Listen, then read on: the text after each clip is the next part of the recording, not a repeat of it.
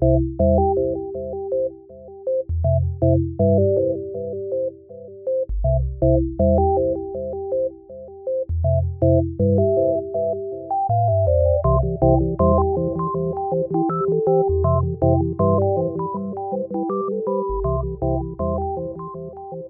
to Manawaker Studios Flash Fiction Podcast.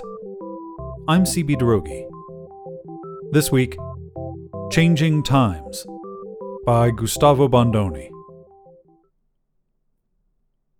In a dark hollow, in an ancient wood, the sound of a little girl's disconsolate wails echoed. The softer tones of a consoling adult led her away, down a bright path to the safety of a parked car and later, home. But, under the gaze of an aging deity, the hollow remained, hidden from view of anyone on the lane by a close packed grove of old trees.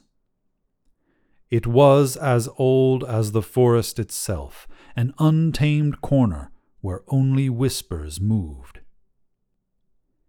In a corner of the grove, nearly overgrown, stood a small pile of stones, rounded and worn by rain and wind, nearly covered in moss. The occasional act of maintenance by those that inhabited the darkest shadows was the only thing that kept it from utter collapse. The wood seemed eager to absorb the pile, tendrils of green wrapped around its lower reaches, as if tensing to pull away the very foundations. The pile of stones had been built in time immemorial by hands that believed, back when men had been capable of belief. It had been lovingly crafted, with a flat top to be strong enough to survive winds and rain and centuries. But the mortals who'd tended it were long gone. The forest shrine had been left to the hands of those smaller and unseen. Those hands remembered.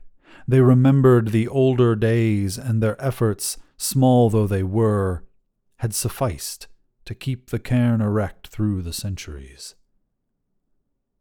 An unexpected riot of color sat above the stones, a recent offering. Torn from its rightful place, the soft figure was of a green lighter yet more vibrant than the forest around it, framed by yellows and gauze. The deity eyed the offering that his people had put forth, unsure whether to be gratified or offended.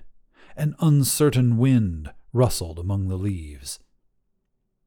It wasn't the right kind of offering not the fruit of a tree or the flesh of an animal, as was traditional, not even nuts gathered from beneath the trees.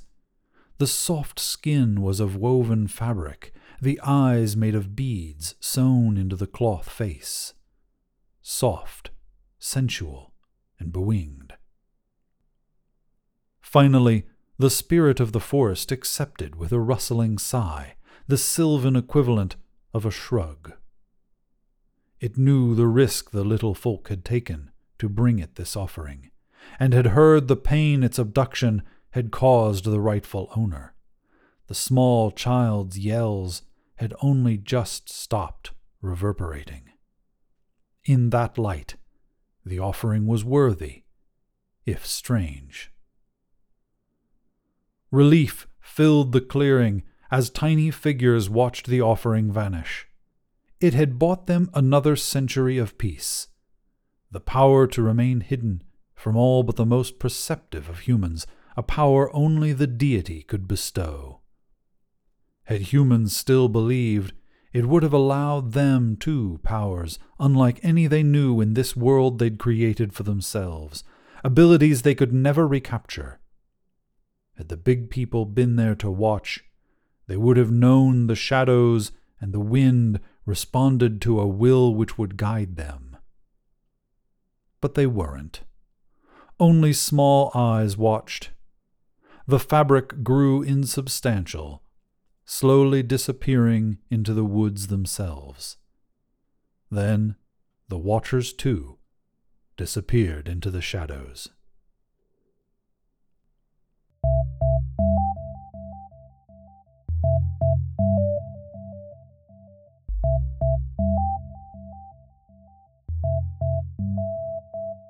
This has been Changing Times, written by Gustavo Bondoni. Manawaker Studios Flash Fiction Podcast is supported by patrons on Patreon. Visit patreon.com slash manawaker to find out more. The Flash Fiction Podcast theme song is by Kevin MacLeod. Manawaker Studios Director of DICE is Ben Baston. The podcast is produced, edited, and narrated by me, CB Droege. You can follow me on Twitter at CBDROEGE. Thanks for listening.